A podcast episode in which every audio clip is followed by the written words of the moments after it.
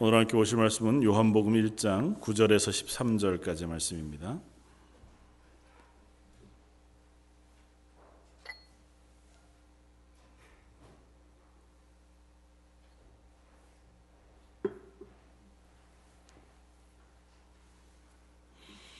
요한복음 1장 9절에서 13절까지 우리 찾았으면 우리 한 목소리 같이 한번 어, 읽겠습니다. 참빛 곧 세상에 와서 각 사람에게 비추는 빛이 있었나니 그가 세상에 계셨으며 세상은 그로 말미암아 지은 바 되었으되 세상이 그를 알지 못하였고 자기 땅에 오매 자기 백성이 영접하지 아니하였으나 영접하는 자 곧 그 이름을 믿는 자들에게는 하나님의 자녀가 되는 권세를 주셨으니 이는 혈통으로나 육정으로나 사람의 뜻으로 나지 아니하고 오직 하나님께로부터 난 자들이니라. 아멘.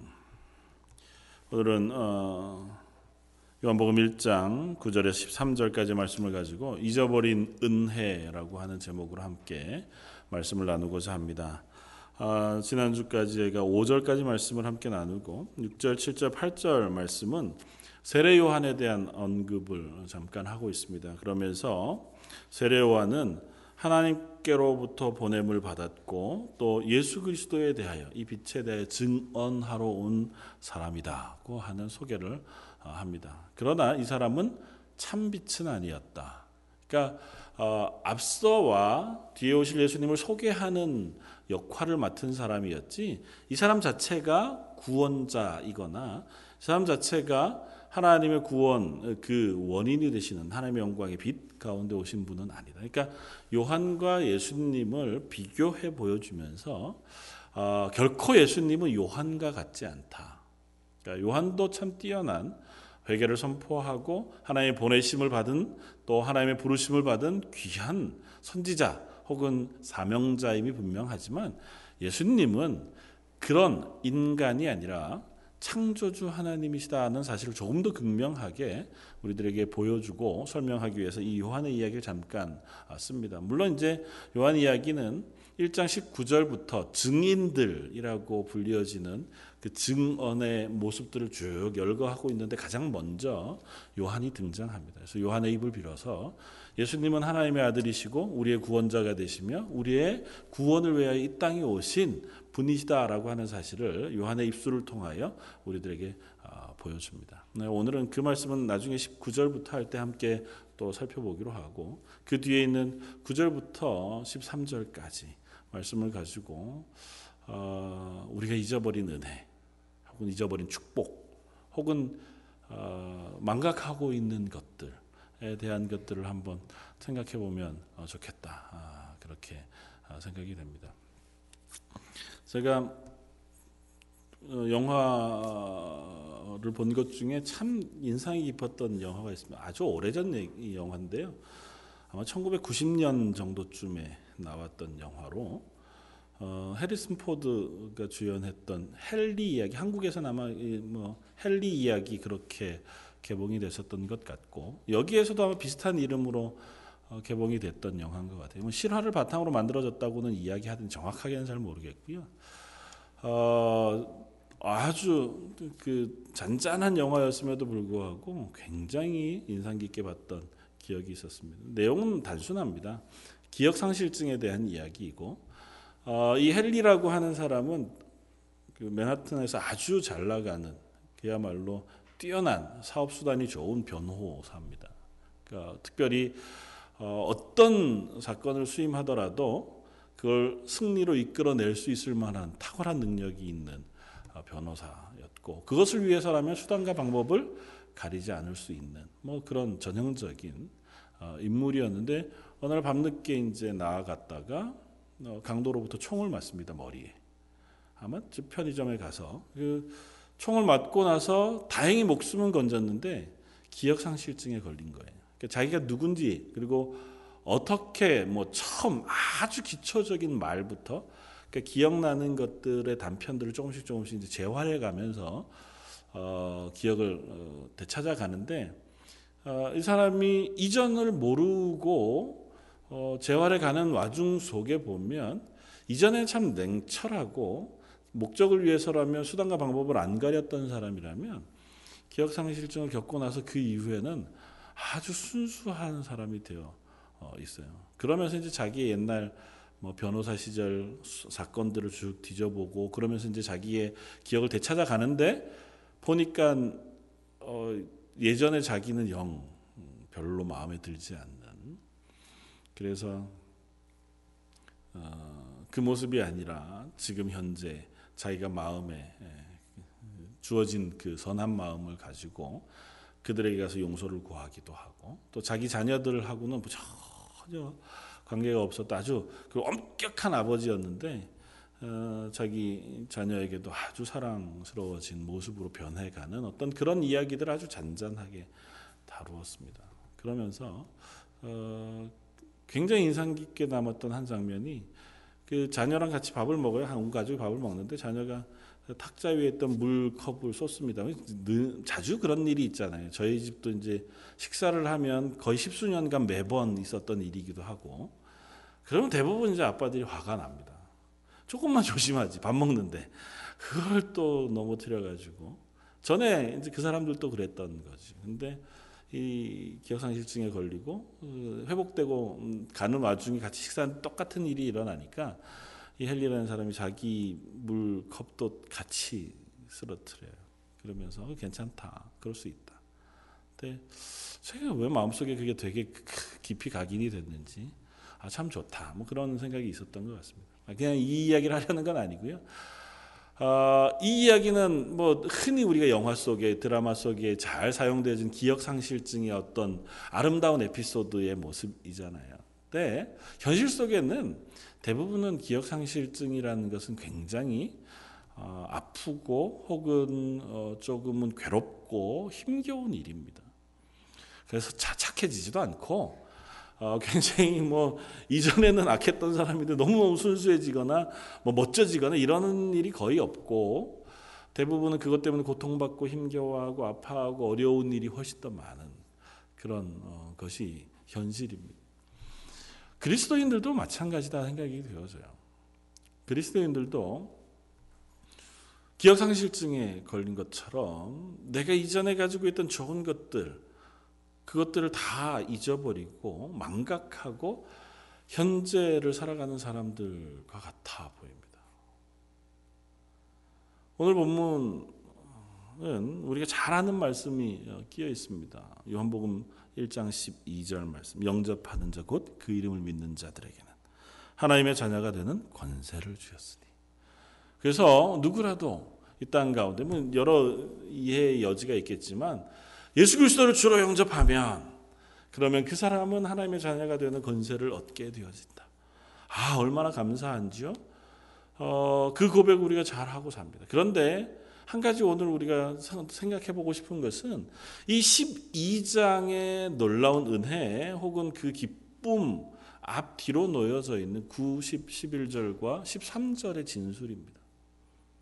어떻게 보면 12절에 가리워서 9절부터 13절까지의 내용 자체가 조금은 어, 오해되어지고 있는 부분들도 없지 않다 생각이 되져요. 앞에 보면 이렇습니다. 9절은 앞쪽에 소개한 요한, 세례 요한이라는 인물에 비해서 그 세례 요한은 빛은 아니고 빛에 대하여 증언하러 온 사람이었다. 그러면서 9절 참빛 곧 세상에 와서 각 사람에게 비추는 빛이 있었다. 그런데 어떻게 해요? 그가 세상에 계셨으며 세상은 그로 말미암아 지은 바 되기까지 했음에도 불구하고 세상은 그를 알지 못했다. 그리고 11절은 조금 더 과감하게 자기 땅에 왔지만 자기 백성이 영접하지 아니했다. 그러나 이렇게 연결됩니다. 12절은.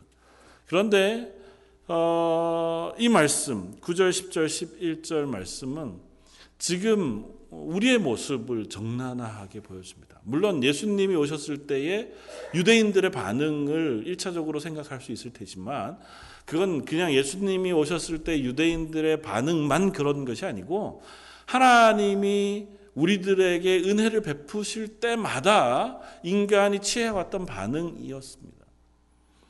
하나님께서 이 땅에 은혜를 베푸세요. 하나님의 구원의 능력을 베푸시고 하나님의 사랑의 말씀을 혹은 사랑을 우리들에게 부어 주십니다. 그럼에도 불구하고 진술하는 바는 뭐냐 하면 거절한다는 것입니다. 지난주에 살펴보았던 5절 말씀처럼 5절은 이렇게 얘기하잖아요. 빛이 어둠에 빛이 돼 어둠이 깨닫지 못하더라. 그러니까 하나님의 영광이 비추면 그 빛을 거절하기 바쁜 것 그것이 세상의 모습이라는 것입니다. 그리고 그 이야기를 이 사도 요한은 아주 조금 더 극명하게 아주 자세하게 우리들에게 설명합니다. 이 세상은 하나님의 은혜를 받고 깨닫기에 전적으로 무능하다는 사실을 10절에서 보여줘요. 그가 세상에 계셨으며 세상은 그로 말미암아 지음을 받았음에도 불구하고 세상은 그를 알지 못해요. 창조주가 이 땅에 왔습니다. 창조주를 눈앞에 보고 그분이 누구신지 모르는 거예요. 타락한 인류의 무능함, 타락한 인류가 하나님을 바라보지 못하고 하나님의 은혜를 깨닫지 못하는 것의 가장 분명한 표현, 그것을 이렇게 하고 있는 겁니다. 뭐 이런 표현, 비유랑은 말도 안 되겠죠. 어, 나를 평생 동안 사랑해준 어머니. 태어나서 나를 씻기고 입히고 사랑해주고 매일 밥을 해주고 매일 그렇게 애정을 쏟았는데 그 어머니가 날 뭐 내가 결혼해서 뭐 다른 어, 지역에 살고 있는데 그 어머니가 날 찾으러 왔어요. 방문하러 왔다는 거예요. 공항에서 내렸는데 어머니를 모르는 겁니다. 어머니 얼굴을 못 알아보는 거죠. 아무리 비행기를 타고 오신 분들이 다 입국했는데도 우리 어머니는 없더라. 아, 우리 어머니 어디 가셨지? 알고 보면 어머니 이미 나오셔서 내 앞을 지나가고 서로 얼굴을 마주했는데도 불구하고 그리고 심지어 어머니는 알아봤어요. 그런데 어, 뭐 딸이든 아들이든 자식이 못 알아보니까 그냥 옆에 가만 서서 하염없이 기다리고 있는데 도 불구하고 못 알아본 다고 얘기하면 얼마나 황당한 이야기겠어요. 심지어 그 어머니가 나한테 왔어요. 그러면서 야 나다 모르겠냐 누구세요? 이런 거죠. 모르겠다는 겁니다. 하나님이세요. 하나님이시고 그 하나님이 어떤 하나님이냐면 이 세상의 주인이세요. 세상을 창조하셨어요. 그냥 우리하고 관계 있는 너희가 언젠가 섬기던 어떤 한 신이 아니고 이 세상을 창조하신 창조주가 이 땅에 오셨어요. 그리고 내가 그다. 내가 하나님이다 라고 말씀하세요. I am that I am. 나는 바로 나다. 말씀하시는데 세상이 그를 몰라요. 못 알아본다고. 그것이 죄악을 가진 우리들의 현주소라는 겁니다. 그러니까 우리가 죄를 가지고 우리가 열심히 연구하고 고민하고 생각하면 하나님을 알 것이다. 그런 착각을 하는 것은 어리석은 일입니다. 과학적으로 아무리 분석해봐도 신은 없어. 얼마나 오만한 얘기인지요. 과학적으로, 뭐, 물리학적으로, 연력학적으로 아무리 우리가 생각해 보아도, 아, 이 천체 가운데 신이 존재할 공간은 없다. 뭐 그런 발표를 하는 과학자들도 없지는 않더라고요. 아닙니다. 모릅니다. 우리는 몰라요. 그만한 하나님의 모습을 알아볼 만한 지식이 우리들에게 없어요. 그리고 그 하나님에 대한 지식이 없을 뿐만 아니라 그를 영접하지도 않았다고 얘기합니다. 11절이 그렇게 표현하잖아요. 자기 땅에 왔지만 자기 백성이 영접하지 않았다. 굳이 표현을 어떻게 한다고? 자기 땅에 왔습니다. 하나님이 자기 땅에 와요. 내 백성, 왕이신 하나님, 창조주이신 하나님이 자기 땅에 와요. 남의 땅에 온 게 아니에요. 하나님 나라 계시다가 인간 세상에 잠깐 구경하러 놀러 오신 게 아니고 하나님이 만드신 당신의 사람들, 당신의 세상, 당신이 사랑하는, 당신이 늘 눈여겨보시는 창세 때부터 지금까지 한 번도 그 눈을 거두지 않으신 그 땅에 하나님이 오셨어요. 심지어 그들을 사랑하기 위해서, 그들을 구원하기 위해서 은혜 베푸시기 위하여 인간의 육신을 입고 오셨어요. 그런데 그 분을 영접하지 않았다는 것입니다. 지금 우리도 마찬가지입니다. 지금 이 세상에 어떤 누구도 예수 그리스도를 구주로 영접하는 일에 대하여 어, 너무 단순하고 쉽고 적극적으로 어, 그렇군요. 저도 믿겠습니다. 하기가 쉽지 않습니다. 우리가 자꾸 속는 것은 12절 말씀 영접하는 자 곧 그 이름을 믿는 자들에게는 하나님의 자녀가 되는 권세를 주셨으니 맞아. 내가 예수 그리스도를 영접했지. 아, 예수 예수님을 믿기로 내가 작정한 거야. 교회 나가기로 작정한 거야. 죄송합니다. 이런 표현 쓰면 내가 교회 나가 주지 뭐. 까짓 거. 아이 그래. 나가 줄게. 예수 믿어 주지 뭐.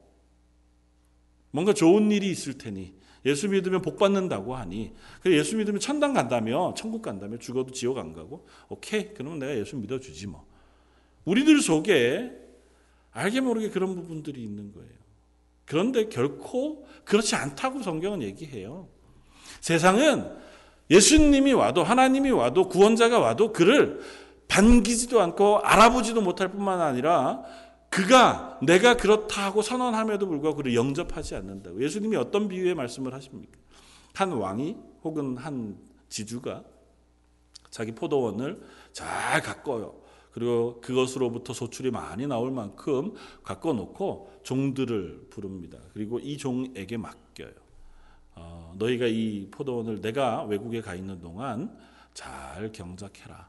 그리고 내가 때가 되면 어, 사람들을 보낼 테니까 네가 수확해서 네가 쓸 건 쓰지만 나에게 줄 것들은 좀 어, 주었으면 좋겠다. 그리고 외국에 갑니다. 그리고 때가 되어서 자기의 종을 보내요. 종을 보내니까 이 사람들이 야, 이, 이 얘한테 주기 싫어 이렇게 된 거죠. 우리가 애써서 노력했는데 때려서 죽였습니다. 또 다른 종을 보내니 그 종도 같은 종은 아니잖아요. 어쨌든 보냄을 받은 그 종을 죽였습니다. 그러니까 이 주인이 왕이 생각하기를 내 자식을 보내면 내 아들을 보내면 그래도 그 사람들이 그렇게까지 어, 반응하진 않겠지. 알잖아요. 종이 누군지. 아들을 보냈습니다. 아들을 보내니까 이 종들이 뭐라고 생각했다고요? 저놈만 죽이면 이 땅이 내 땅이 되겠다고 생각했다는 거잖아요. 제가 상속받으랬는데 죄를 죽이고 나면 온전히 이게 우리께 되겠구나. 그래서 어떻게 했다고요? 아들을 죽였다고요. 예수님이 이 땅에 오신 것에 대한 아주 분명한 비유가 그것이었습니다. 하나님께서 이 땅에 오셨어요. 이 땅을 하나님의 것으로 만드시고 하나님의 은혜를 베푸세요. 아주 일반적인 은총 가운데 이른 비와 늦은 비, 사계절, 해가 또 달과 절기가 잘 운행될 수 있도록 하나님께서 은혜를 베푸세요. 물론 인간의 죄가 때로는 오염을 일으키고 병을 일으키고 때로는 그 가운데 전쟁과 다툼을 일으키지만 그럼에도 불구하고 하나님께서 그 땅을 향하여 햇빛을 거두지 않으시고 이 땅을 향하여 비 내리는 것을 그치지 않으셨어요. 그러니까 이 땅을 향하여 하나님께서 은혜 베푸시는 것들을 여전히 은혜를 베풀어 주셨습니다. 그리고 그 땅을 위하여 하나님께서 당신의 아들 예수 그리스도를 이 땅에 보내셨어요. 그런데 어떻게? 이 땅에서 그 예수님을 보고 예수님을 영접해 그를 맞아들인 것이 아니라 그를 잡아 신문하고 채찍에 때려 십자가에 매달려 죽였다고요. 그것이 이 요한복음 요한이 하는 진술입니다. 요한이 앞서 아주 장엄하게 시작했잖아요. 태초에 말씀이 계시니라. 그 말씀이 육신이 되어 이 땅에 오셨다고 선포했습니다. 천지를 창조하시던 그때에 그보다 그 이전에 하나님과 함께 계셨고 그 예수님을 통하여 생명이 이 땅에 부어짓고 그 생명으로 인하여 우리가 존재하게 되었다고 설명했던 그 예수님. 그런데 그 예수님이 이 땅에 당하신 오셔서 당하신 일은 그 영광 가운데 오신 예수님을 환영하고 존경하고 존중해주고 기뻐하고 감사함으로 맞은 것이 아니라 그를 향하여 비난하고 침뱉고 그를 무시하고 결국에는 그를 잡아 십자가에 죽였다는 것입니다. 요한이 1장 이 1절에서 18절에 이르는 이 말씀 동안 아주 장엄하게 진술하고 아주 분명하게 고백하고 있는 바가 그것입니다. 우리의 현재의 모습. 혹은 인류는 그와 같을 수밖에. 이전에도 그랬고 지금도 그러하며 앞으로도 그러할 것이다. 인류 가운데 어느 누구도 내가 아 하나님을 믿어야 되겠다. 예수 그리스도를 내가 믿어야 되겠다. 그 생각해서 그리스도인 되는 사람은 없다는 이야기를 먼저 하고 있는 겁니다. 어, 너 누구도 그럴 수 없다. 그것에 대한 단정적인 설명이 13절에 나옵니다. 13절 뭐라고 얘기한다고요? 이는 혈통으로나 육정으로나 사람의 뜻으로 나지 아니하고 오직 하나님께로부터 난 자들이다. 어떤 자들이요? 영접하는 자. 그래서 하나님의 자녀가 되는 권세를 얻은 자들은 육, 육, 혈통으로나 그러니까 뭐 아버지를 따라서 이스라엘 백성이기 때문에 내가 하나님의 자녀가 된 것이 아니에요. 아브라함의 자손이었기 때문에 혹은 율법을 지키는 자의 자손이었기 때문에 아버지가 목사님이기 때문에 아버지가 선교사님이기 때문에 아버지가 장로님이기 때문에 어머니가 권사님이기 때문에 그 자식이 예수를 믿어 구원을 얻은 게 아니다고 설명한다고요. 혈통으로는 결코 하나님의 자녀가 되는 권세를 얻을 수 없다. 육정으로도 될 수 없어요. 다시 말하면 이 땅에 내가 가진 열심과 애씀과 수고함으로도 하나님의 자녀가 되는 권세를 얻을 방법은 없어요. 내가 열심히 연구했더니 하나님을 알게 되었다는 것도 있을 수 없습니다. 하나님을 아는 것이 우리가 열심히 공부한다고 깨달아 알아지지 않습니다. 내가 열심히 봉사하고 수고하며 애쓰며 내 마음속에 선함과 착함과 의로움을 키워갔더니 그랬더니 내가 하나님의 은혜 가운데 거하게 됐다. 그렇지도 않습니다. 육정으로 되지 않아요. 육신의 애씀과 육신의 힘으로 하나님의 자녀가 되는 일이 없습니다. 사람의 뜻으로도 나지 아니해요. 내 뜻으로 내가 예수 그리스도를 이제부터 믿을 거야라고 결정한다고 해서 우리가 그리스도인 되지도 못합니다. 아주 단순하게 이해할 수 있어요. 우리 가운데 제일 익숙한 말, 해세 첫날마다 늘 되새기는 말, 작심 삼일. 우리는 내가 가진 어떤 습관 하나 고치는 것도 잘 못하는 사람들입니다. 제일 쉬운 것 있죠. 여러분들 누구나 다 하는 다이어트.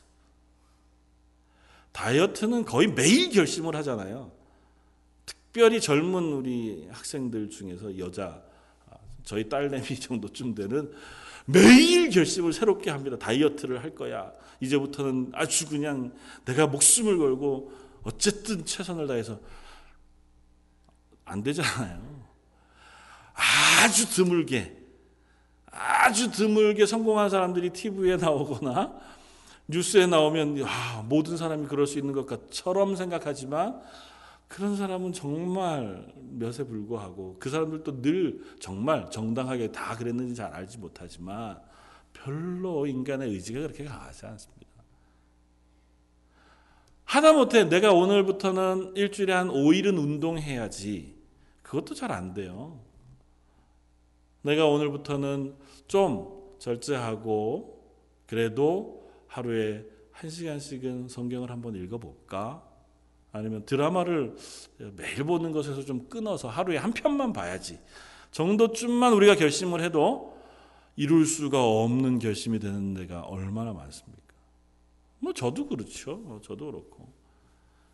뭐 저나 여러분들이나 음식 좋아하시는 분들 밥을 꼭 오늘부터는 한 공기만 먹어야지. 그것도 안 되더라고요.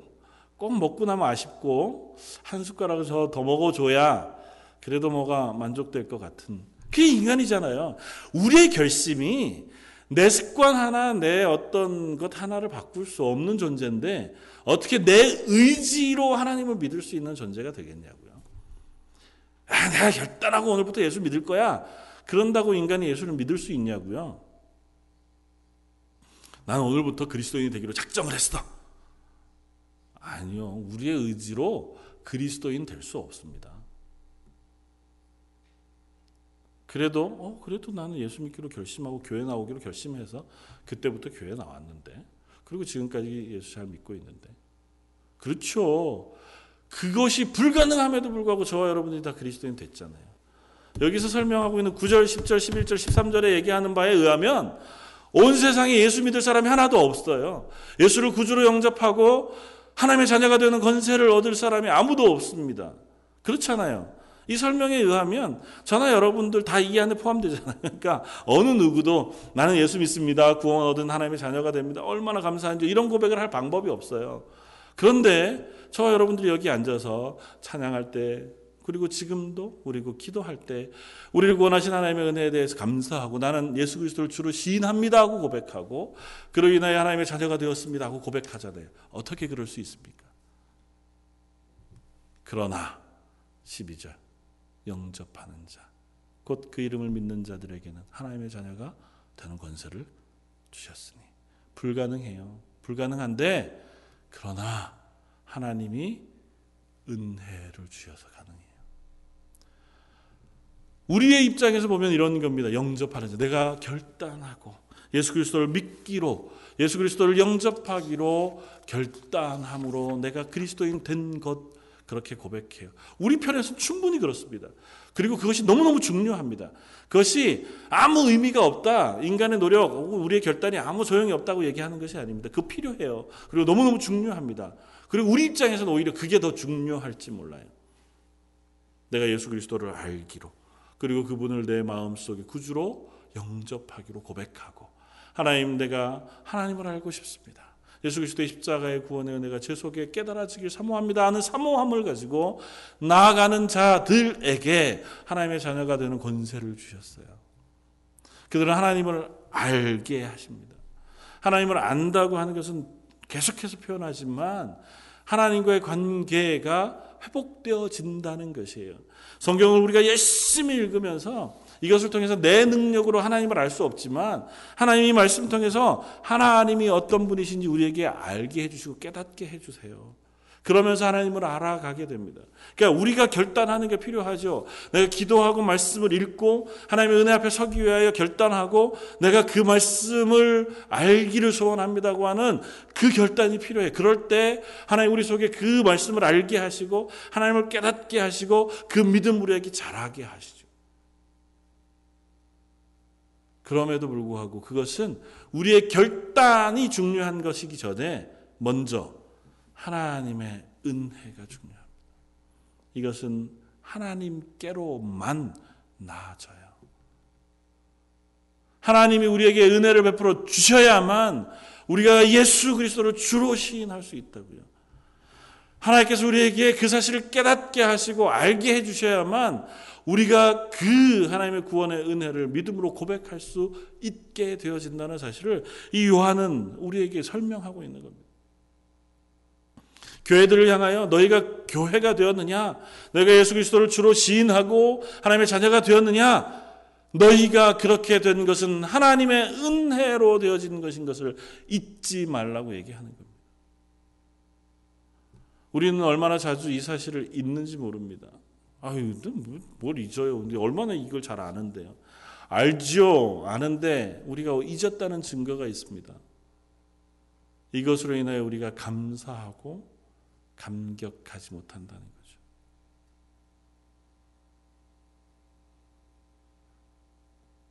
온 세상은 어느 누구도 예수 그리스도를 환영하지도 깨달아 알 수도 그 은혜를 받을 자격도 그리고 그렇게 선포하고 말씀하시는 예수님을 환영할 사람도 없어요.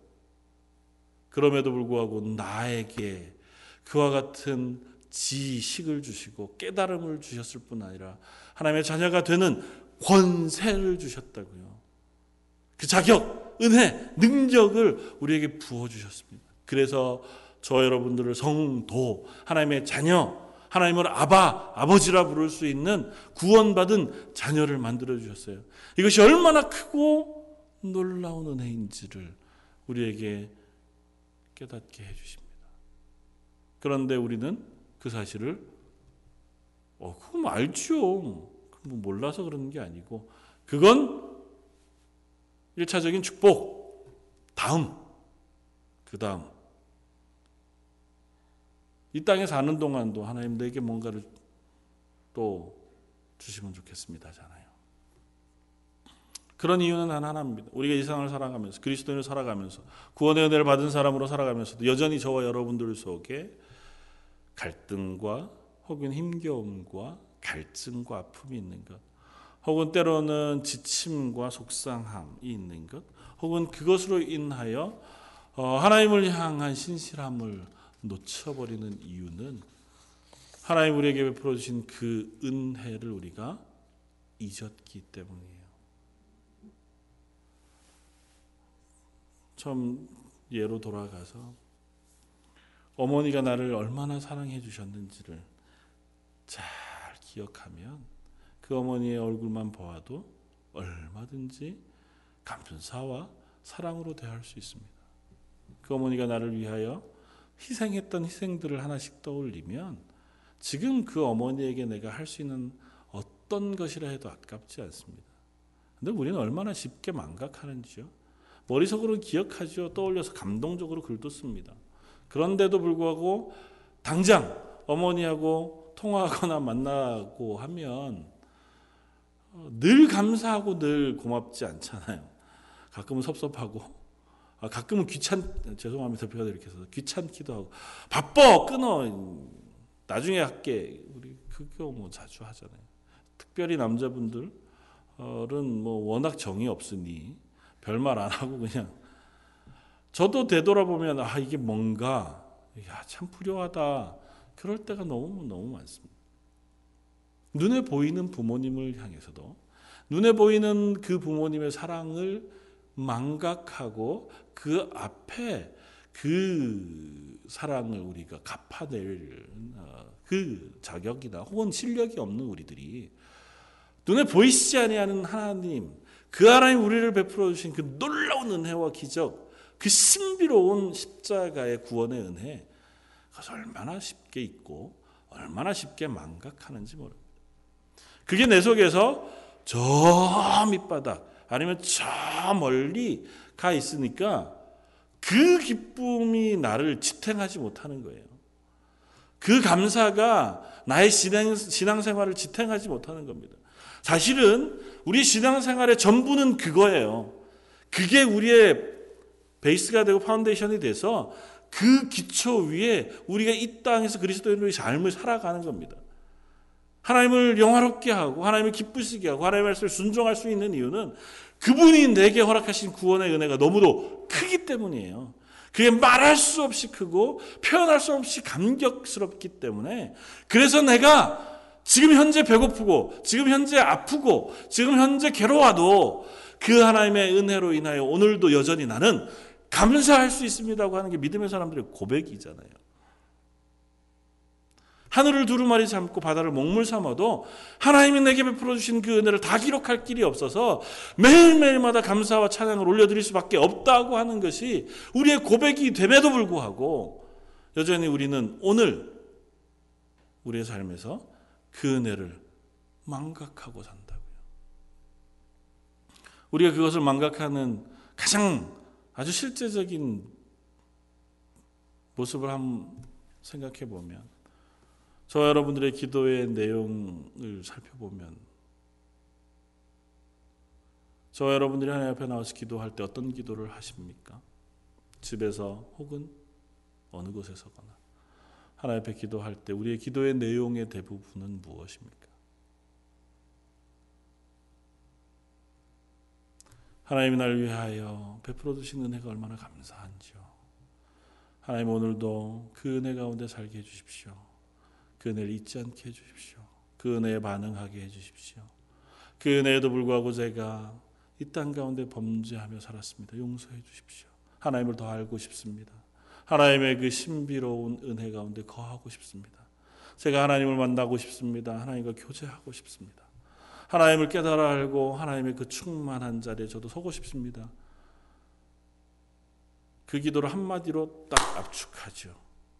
그리고 나서는 하나님 제게 이것이 필요합니다. 저것이 필요하고 이것을 주시고 저것도 해결해 주시면 좋겠습니다.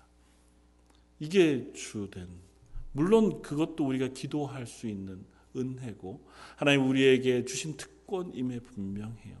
그런데 하나님이 우리랑 대화하고 싶으시다고 얘기하면 기도가 꼭 그렇지는 않지만 그래도 하나님이 우리와 만나셔서 곧 교제하시는데 만난 자리에서 또 돌아가서 엄마 아빠를 만나가지고 어머니 아버지를 오래간만에 만나서 마주한 자리에서 딴 얘기 안 하고 엄마 나 오늘 뭐가 필요하고 앞으로 뭘 해야 되는데 뭐가 어렵고 뭐 이 얘기만 계속 한다면 좋죠. 위로해주고 격려해주고 뭘 도와줄까 어떻게 해줄까 그게 부모의 심정이죠. 하나님도 우리의 기도를 들으시니 그렇게 응답하시죠.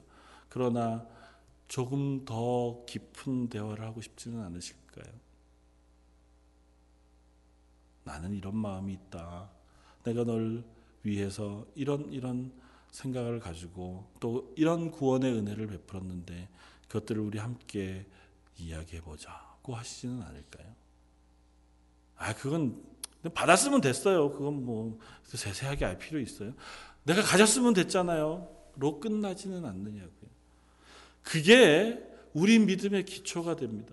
그 기억이 없으니까 나머지 삶이 없는 거예요. 기억 상실증에 걸린 거죠. 내가 받은 은혜와 내가 받은 구원의 감격, 그것이 사라지고 말았어요. 그러니까 그 토대 위에 그냥 아무것도 없는 내가 그래도 예수를 믿기 위해서 수고하고 주일날 안 빠지기 위해서 예배를 드리고 수요일날 열심히 나와 예배 드리고 그래도 기도하는 그리고 거짓말 안 하고 죄안 범하고 예수 믿기 위해서 애쓰는 그 위에서 하나님과 만나고 하나님의 은혜를 구하니까 그 다음에 뭐만 필요 뭐만 남냐 하면 내가 이렇게 열심히 할 테니 하나님도 내게 은혜를 베풀어 주십시오가 남는다고요. 은혜라고 표현하지만 가로 열고 세상에서 잘 먹고 잘 사는 것 가로 닫고가 되는 겁니다. 하나님 주신 것에 대한 거가 이미 망각된 거죠. 세상이 거부함에도 불구하고 이 세상을 만드시고 구원하시고 또 이 세상을 향할 한량 없는 관심을 갖고 계셨던 그 하나님께서 인간의 육신을 입고 아들 대신 예수 그리스도를 땅에 보내셔서 그에게 우리의 모든 죄를 다 입히셔서 십자가에 죽게 하신 그 구원의 은혜가 망각되면 그 다음에 우리의 신앙생활은 그야말로 감격과 기쁨과 소망 없는 것이 되어지기가 십상이라는 것입니다. 예수 그리스도의 십자가를 묵상할 때 우리는 자주 예수님의 고통, 아픔, 그리고 죄송함과 미안함 그런 감정들이 우리 속에 훨씬 더 많습니다. 아, 날, 날 내가 맞아야 될 걸 대신 맞으셨구나. 나 때문에 저렇게 아프셨나? 그런데 물론 그것과 아울러서 그 십자가에서 우리가 더 발견하고 싶은 것, 또 해야 할 것은 그 십자가 위에 우리들을 향하여 허락하신 은혜의 크기. 그렇게까지 해서라도 우리를 향하여 은혜 베푸시기를 기뻐하시는 하나님.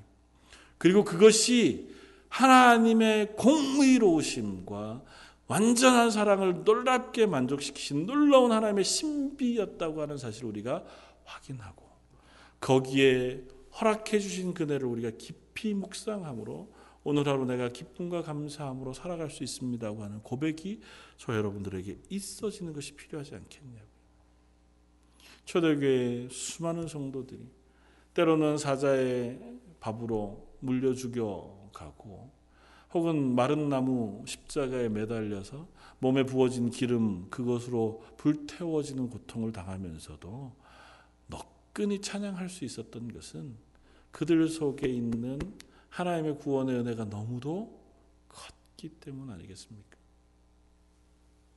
지금도 세계 곳곳의 선교지에서 자기의 삶과 자기의 평안을 뒤로 한 채 열심히 그 땅에서 때로는 수고하고 때로는 외로워하며 또 때로는 비난과 또 어려움을 감수하면서도 복음을 위하여 수고하는 수많은 사람들 그들이 그곳에 설 수 있는 유일한 이유 하나는 내 속에 허락하신 하나님의 구원의 은혜가 너무도 크기 때문입니다. 하는 고백 아닙니까? 저 여러분들이 그리스도인으로 기쁘게 그리스도인으로 살아가는 것. 교회에서 기꺼이 나를 낮추어 남에게 봉사할 수 있고 또 억울한 일들을 참아낼 수 있으며 내가 때로는 부하지도 혹은 이 땅에서 많은 것들을 누리지 못함에도 불구하고 찬양 시간에 하나님 그래도 난 감사합니다. 그래도 하나님이 주신 것이 난 너무 크고 놀랍습니다 하고 찬양할 수 있는 것은 내게 허락하신 하나님의 구원의 은혜가 너무도 크기 때문 아닙니까? 그게 사라지고 나면 그러면 우리 입술에 감사도 사라지고 그리고 나면 우리 속에 기쁨도 사라지고 우리가 믿음으로 살아낼 수 있는 힘도 사라지고 심지어 미래의 소망도 사라지는 것 아니겠습니까? 나를 향하여 그토록 은혜 베푸셨던 예수님께서 또 하나님께서 언약하신 것이기에 우리의 미래 그 베풀어 주실 큰 은혜와 큰 복은 우리가 이미 가진 것과 같습니다고 하는 고백이 우리의 믿음의 고백이잖아요. 그런데 받은 것에 대한 기쁨과 감사가 없으니 미래에 대한 소망이 있을 리 없고 그것을 향한 기대가 있을 리 없고 그것과 감사가 없으니 현재를 이겨낼 수 있는 은혜가 없는 것은 아니겠습니까? 왜 저와 여러분들이 그것을 못 갖고 있는 때가 많을까요? 또 죄송한 표현이지만 아주 극단적으로는 우리가 한 번도 그것을 가져본 적이 없 기 때문일지도 모릅니다. 나는 예수 그리스도로 인하여 죄 용서받은 그 감격이 한 번도 없어 본 거예요. 교회는 출석했으나 나는 예수를 믿는다고는 했으나 또 세례를 받고 나는 그리스도인이라고 스스로 고백은 했으나 내 죄가 얼마나 하나님 앞에서 용서받기 어려운 것인지를 고백하고 회심하여 하나님 내 죄를 용서해 주시니 감사합니다고 그리고 내 죄를 하나님 앞에 내려놓고 그 죄를 용서함을 구했던 그 회심의 경험이 없다면 아니면 하나님이 나를 구원하신 구원의 은혜를 단 한 번도 감격스럽게 경험해 본 적이 없다면 당연히 우리는 그 기쁨과 감사를 알 수 없습니다. 다행히도 아마 여기 계신 분들 그런 분들은 없으리라고 믿어요. 그러면 그것을 가졌었는데 그리고 그것을 내가 분명히 누렸었는데 지금 지속적으로 누리지 못하는 이유는 뭘까요? 그 은혜에 대해서 묵상하지 못했거나 그 은혜를 잊어버렸기 때문입니다. 여러 가지 이유가 있죠. 현실이 바빠서. 눈앞에 있는 것이 너무 급해서. 그건 충분히 알고 있다고 생각하니까. 그러나 성경 우리 애들에게 분명히 이야기합니다. 그 은혜는 하나님으로부터 주어진 것이다. 너희가 애써서 얻은 것이 아니고 하나님께서 선물로 주어 주신 것이기에 그 은혜를 너희 속에 가지고만 있다면 묵상하고 누리고만 있다면 그리고 그것이 너희 속에 생생하게 살아 있다면 그 은혜로 인하여 너희가 살아갈 수 있다. 그 사실에 대하여 요한이 증거하는 것이고 그 증거가 사도행전에 그리고 신약의 모든 성경 가운데 기록되어 있을 뿐만 아니라 역사 가운데 교회의 수많은 역사 속에 그 고백들을 우리가 듣고 있는 줄 압니다. 우리는 때로는 그와 같은 간증을 들으면 아, 어쩌면 저럴 수 있을까? 스테반 집사님이 돌에 맞아 죽으면서도 그 얼굴이 예수님의 얼굴과 같이 환하게 빛이 날 수 있었던 그 비밀은 그가 받은 구원의 은혜와 감격이 그 마음속에 항상 충만하게 가득 찼 기 때문이었을 것입니다. 여기에 있는 저와 여러분들도 그 사실을 묵상하고 그 사실로 인하여 기뻐할 수 있기 원합니다. 그리고 그것이 우리의 삶의 밑바탕에 단단하게 자리 잡아서 그 감사함을 힘입어 그 기쁨을 힘입어 살아갈 수 있는 저와 여러분들 되시기를 주님의 이름으로 축원을 드립니다. 한번 같이 기도하겠습니다. 말씀을 생각하면서 한번 기도하면 좋겠습니다. 하나님 저희에게도 이미 허락하셨던 그 구원의 은혜, 그 놀라운 선물, 그 감격을 다시 한번 깨닫게 하시고 묵상하게 하시고 그로 인하여 감사할 수 있도록 은혜 베풀어 주십시오. 그래서 그것이 저뿐 아니라 우리 런던 세일 장로교에 있는 모든 성도들을 그 속에 고백되어지게 하시고 누려지게 하여 주옵소서. 우리 한 목소리 같이 한번 기도하겠습니다.